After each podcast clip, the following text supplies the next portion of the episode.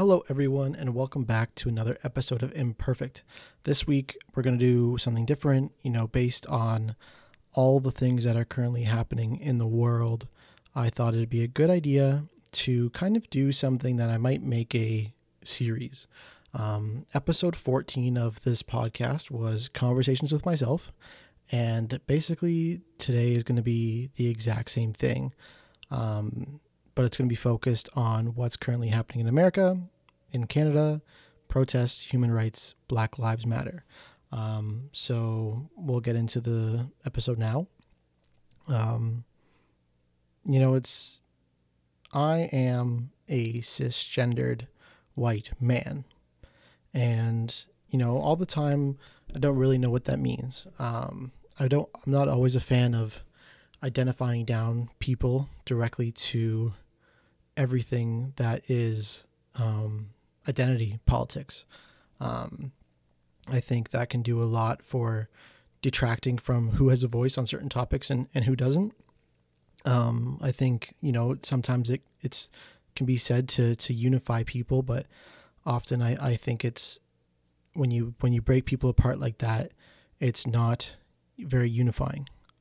But in some cases, I think it is fine and normal to do that.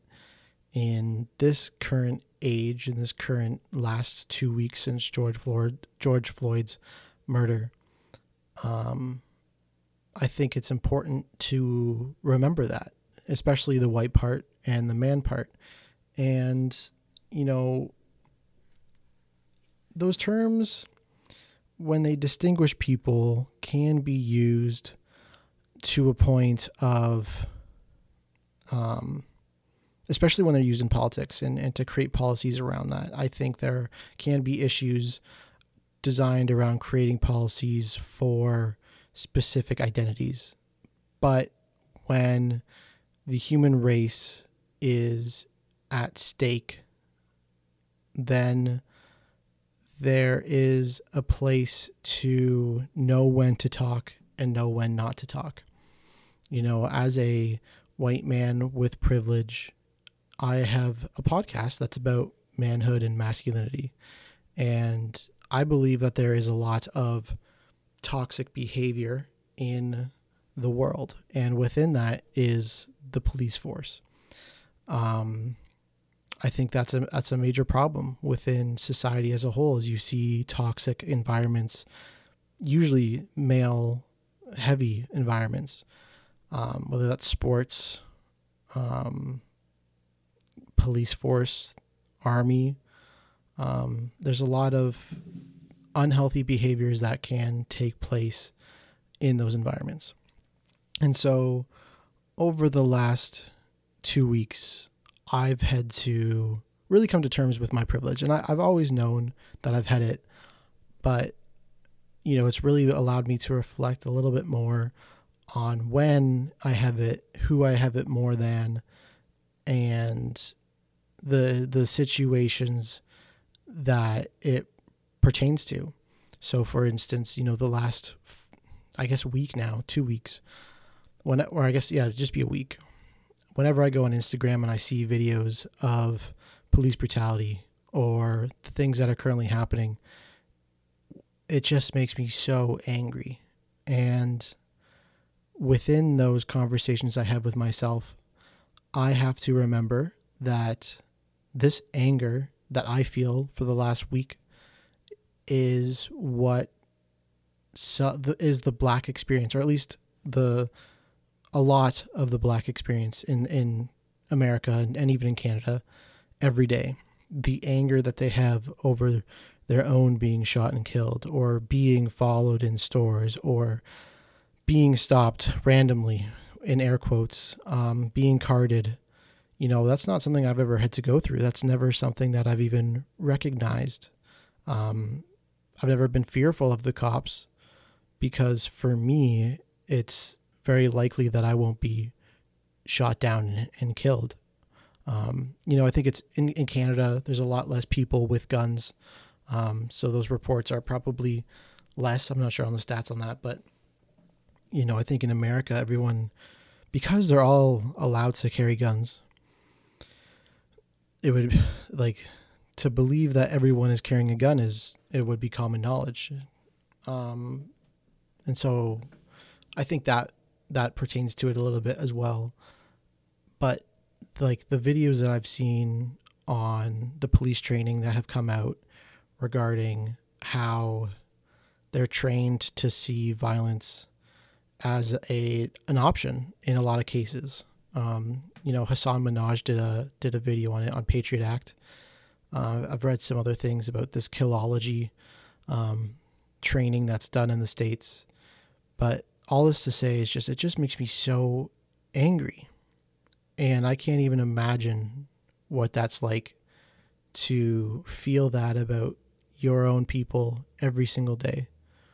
You know, whether that's black or you know the gay community. Um, I that doesn't happen to white people, and even though I know I have privilege, I think it's really hard to understand privilege because it's it's not really quantifiable. And you know that's one thing that I see a lot of right wing um, intellectuals saying during this time is there's no institutional racism, there's no systemic racism. And these are the stats that show that or there's no stats to say that there is systemic racism. And i you know i, I think it's a hard thing to to prove or disprove. It's proportional to the person. Um, and i don't think i think everyone has racist tendencies or, or thoughts um, you know it's just embedded in us from a young age and we always have to teach ourselves to uh, leave that behind. For myself, you know, there's, I've definitely um, been in a store and like profiled someone, and I, in those moments, I think, Luke, you're so stupid.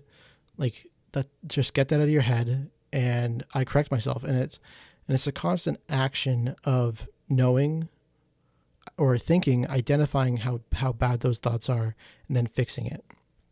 You know, combating yourself at the source. And I think a lot of people would say that about themselves. And it's it's nice to see um, a lot of people coming to terms with with themselves. I, I feel like, you know, it's something I've I've known about myself is that I've I've sometimes had those thoughts. I've never acted on them. But, you know, it's it's about correcting that within your own mind about the the dangers of people or the and it's you know, it's embedded in media, it's embedded everywhere that black lives are more dangerous than than whites or um, all these little identity identity things that that play into someone being more dangerous than someone else. And you know, on, on one of my episodes, I talk about this a little bit with um, an episode uh, eight, I believe, with Pablo, who who grew up in Rexdale. Um, so he kind of touches on a little bit of the the systemic ideas that play into black identity. So if, if you haven't listened to that episode, I, I definitely would. Him and I have had conversations since um, I, you know, I checked in with him about how he's doing. I actually shared with him a book that talks about the radical radicalization of, of young men, but also um, black men in specific, and how that happens through hate. Um, it's a great avenue for it to latch onto it, um, to take advantage of those of those identities that separate them from whites or, or, or higher class, you know, perceived higher class. Um, but I've just been angry and I, I've wanted to educate myself a bit more. I've read Martin Luther King's book, I've read Nelson Mandela's book, but I dipped back into them over the past uh, week um, to really bring my thoughts full circle or, or just, you know, refresh myself and you know, MLK is a is a preacher of nonviolence in a lot of his books. Like he was someone that got bombed. He was a target of so many attacks. That was when the KKK was a lot more like, obvious in the streets. Like they weren't as um like they would they would be out and, and about and, and, announcing it. Um, which I don't know if they they do these days. I'm not really uh, aware of of how they act or or show themselves in in society, but you know, he was someone that preached non nonviolence all the way through.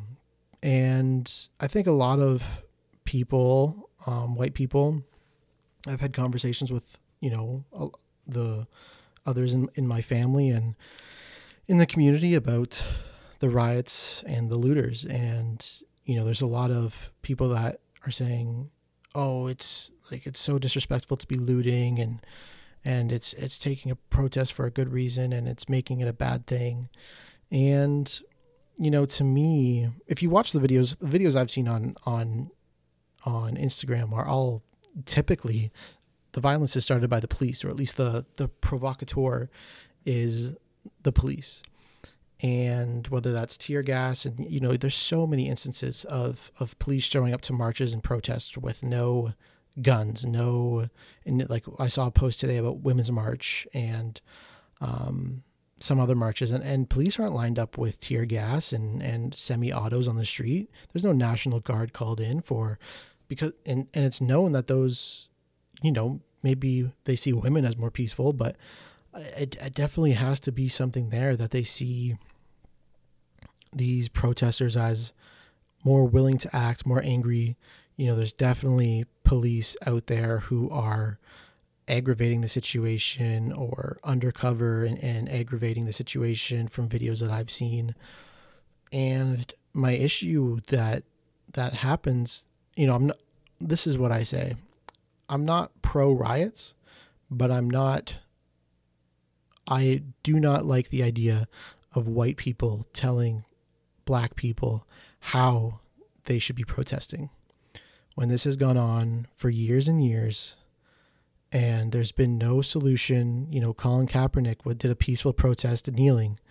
Um, there's been so many protests and requests to fix this situation, and at some point, you you cannot say, you know, you're only allowed to protest in this way, because every way they've protested so far, there's been judgments of it.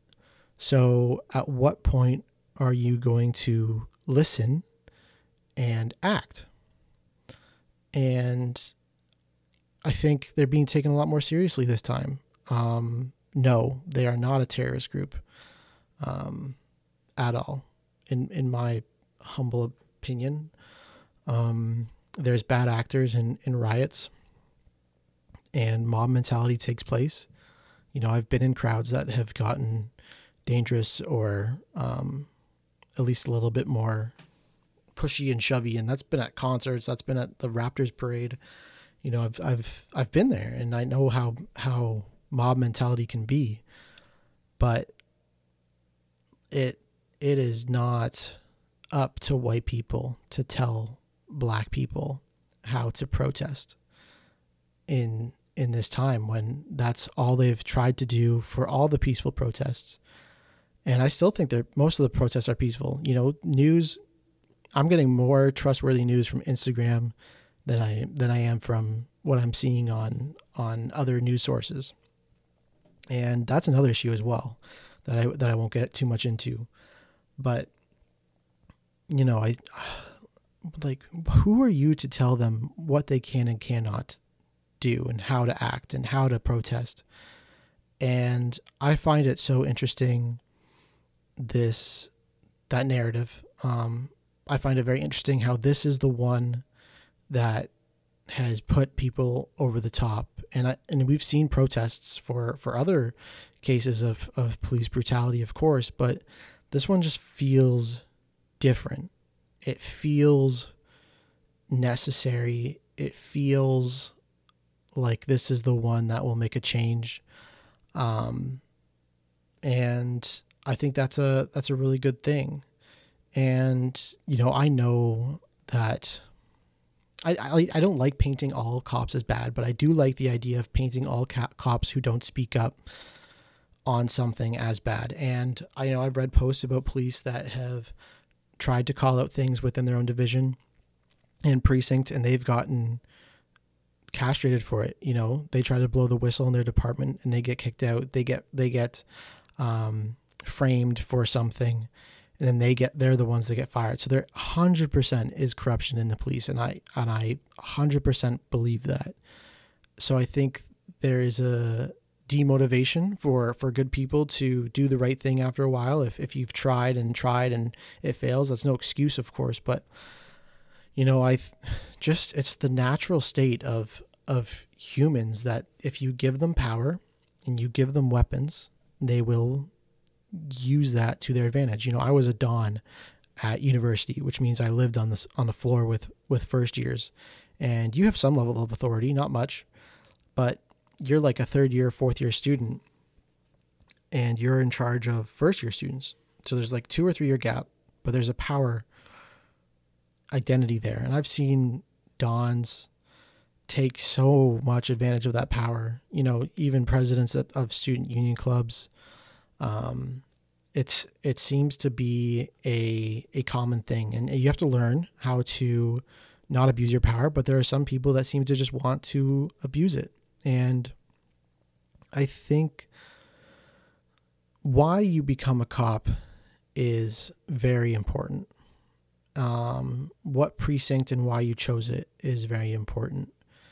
And you, to me, cannot go into that job wanting to see violence or hoping for violence.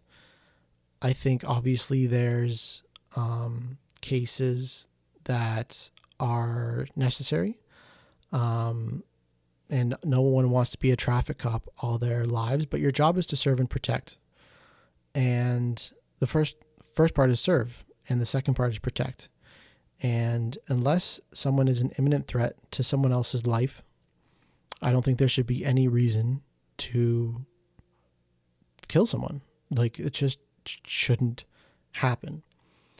And you know, it's it's really hard for me as a white man to understand what we have done. And, you know, there's education on it 100%. But even with education and understanding, you have to have empathy for that problem, that issue, that human rights violation. And I have seen some despicable things um, from some people, and white privilege is 100% a thing to anyone listening to this. It is undeniable. And if you think about it, even like systemic racism, you know, like the officer who murdered George Floyd had, forget the exact number, 17 prior complaints against him, and nothing was done. That is both white privilege and the problems within the system, systemic issues. To say that is not is ridiculous. You know, I, I'm not a huge fan of of um, citizen journal, journalism. I think it causes a lot of problems, a lot of fake news. Um, but you know, in cases like these, this is that's the main reason that anything was done about it. And you know, I I do not like cancel culture. I don't like it when people react overly emotional to things, but um, sometimes it's necessary to make a change as long as there's reason behind what you're doing. And, you know, a lot of Republicans, again, will use statistics to say that it's irrational the way you're responding.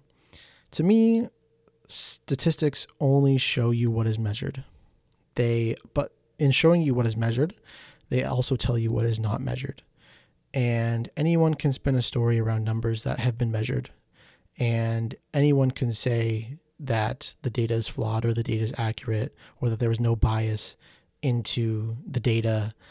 There's so much problem with making a point out of statistics unless it's literally measured. Because if you're only counting police brutality by the number of unarmed black men that were shot, like I think it was nine last year.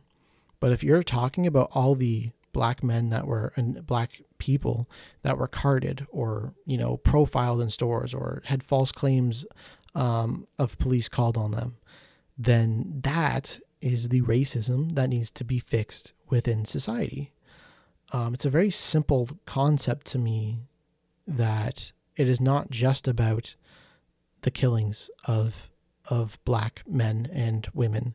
It is the approach that is taken to black men and women from both a police standard and a societal standard of even calling them in the fir- uh, calling the cops in the first place. Um, you know, kind of going back to the identity politics that I started off with, I I don't like no color blindness or you know i don't see color or we're all the human race like those are arguments to me that are shallow you like you need to understand the differences between people in in a society. I think that's very important.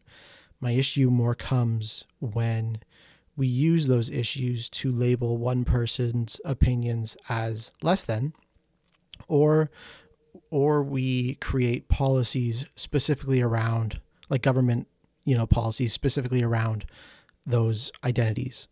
Um, i think that when it comes to those identities um, you know i think differences offer a lot of understanding i think if we all just claim that you know we have the same experiences though there would be no need for empathy because everyone would just understand everyone, which isn't the case. We need to understand our differences. So me, a, a, white cisgendered male, talking to you right now about my thoughts is is I think an important part of the conversation. I, I think it's it's important that we listen, um, but I think it's also important that we share what we don't understand, so that we can fill in those gaps or or have those gaps filled in. And not to say that it's anyone's job to fill in those gaps. I think it's much more of a, a, a personal mission or or goal or um, action that we have to take to fulfill that. We have to be purposeful in it, but at the same time, we need to know what we don't know, and we don't know what we don't know. And I would hate to have a culture where we build a, a society that is afraid to ask what we don't know out of fear of looking like a fool. I'm not afraid of of looking like a fool um, to ask questions that I'm really curious about. And, you know, color blindness and saying like, um, you know, I don't see color. We're all all lives matter. It doesn't fix anything either. But when there's problems in politics where it's like, oh, your voice is completely unnecessary, I don't like that either. And you know, I think that can be that can happen with white cisgendered men um, that we're put in that box of our voices don't matter. And I'm not saying mine mine does not matter more than anyone else's on this case, but I'm just saying it has a piece to play and it has a part in understanding and creating that conversation because I, I truly believe that you know we have to be allies. If if white men, white cisgendered men, are the most powerful under the current system and patriarchy and hierarchy, then we have to be part of the solution of lifting others up with our with our um, privilege. And so that's why I think it's important that we're not silenced, but we're also not the leaders of the table, but we we have to be at the table. And then, you know, in regards to things in my own life that I've said or done, I mean, I'm sure that there have been instances that I have been um, provocative or maybe unintentionally racist with microaggressions. You know, I, I I'm I used to laugh at that term microaggressions, but over the last few years with conversations with my friends, I've been able to understand them a bit more and, and how they're they can be damaging. Um, you know, me and my group of guy friends, we we call each other out a lot more on certain behaviors. And you know in high school I can remember singing along to a lot of our favorite artists and and being comfortable um, saying words that that were, we shouldn't have said. And you know I, am aware of that now. And um, I think about it quite often to be honest about how foolish I was um, back then and how much I've learned how much I've grown. You know even in high school there wasn't many um, black people at my high school. And so you know, a lot of people, even myself, we were looking for that, you know, um, it was it was cool to have the appreciation of of black people because that prompted you up in you know your kind of cultural way or or you thought you were super cool because of it. And I'm guilty of that myself um and there's just a lot of shame in my life built around that and those opinions I've had to I've had to reflect on recently and so um you know, this is a constant battle of of shaping myself up to be the future or for the future. I want to have more men of color talking about their experiences, especially um, in their communities. And I, there's been people like Director X who I've followed since um, for a while because he's done great work in Toronto on, and I actually saw him speak at an event last year. But he's done great work with uh, communities in Toronto because of um, the gun violence that's rising in the city. And I actually first came across his name when I was doing a my final essay on gun violence in Toronto and, and if it's if that's related to the rising hip hop scene in Toronto.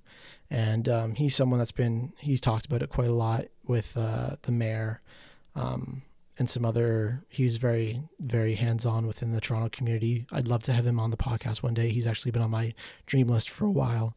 Um, but you know, I really want to talk with young men from those communities and ask them ask them very ignorant questions that I have and about their lives, um, the, the struggles that they go through, because it's so easy to look at it from afar and say, oh, it's not that bad or, or judge them for it. But there are systemic issues that go into it. And I'm, I'm fully aware of that. And I want to be part of the solution. I want this podcast to be part of the solution. I want to be able to be the change. Um, you know, look myself in the mirror. um, kind of some some Michael Jack, Jackson references in there. But, you know, I, I live with a lot of shame and guilt about things I've thought in the past, and I need to be better. And, you know, I believe I'm on the right track. Um, I've I've been having conversations with with elders about um, what's going on and, and my thoughts on it, and um, kind of calling out some things, but also learning from my for myself. And uh, I've donated money, but at the end of the day, donating money isn't what matters. We have to keep pushing forward. We have to keep bettering ourselves. And yeah, I just think there's there's so much more we can do to make sure that this doesn't happen again. And I want to be part of the, the solution. So, you know, I'm gonna leave links to um, the the places where you can donate money in the bio. Um, you can listen to episode eight with uh, Pablo and myself where we talk about some of these these racial issues and systemic issues as well as just you know social constructs that we've we've placed into our our own selves. And um, yeah I, I I have a purposeful goal to be better in the future. And I believe this is a converse this is a place for a conversation about this this type of topic. And I want to make sure that I honor that moving forward. And yeah that's really it. Um, this is conversations with myself uh, I am a cisgendered white male, and my my voice um, needs to to shut up and listen. But these are my thoughts on on what's going on, kind of my thought process on a lot of things, and uh, I can do better. We can all do better, and let's keep moving forward and not stop this conversation here. Thank you for listening um, leave a review, uh, rating on iTunes. Follow me on the Imperfect Pod on Instagram, and we will continue with uh, the programming, the normal programming of interviews next week. But uh, definitely wanted to put out this episode today and uh, just reflect on myself, my life, what's going on, and and um, how we can all do better. Thanks.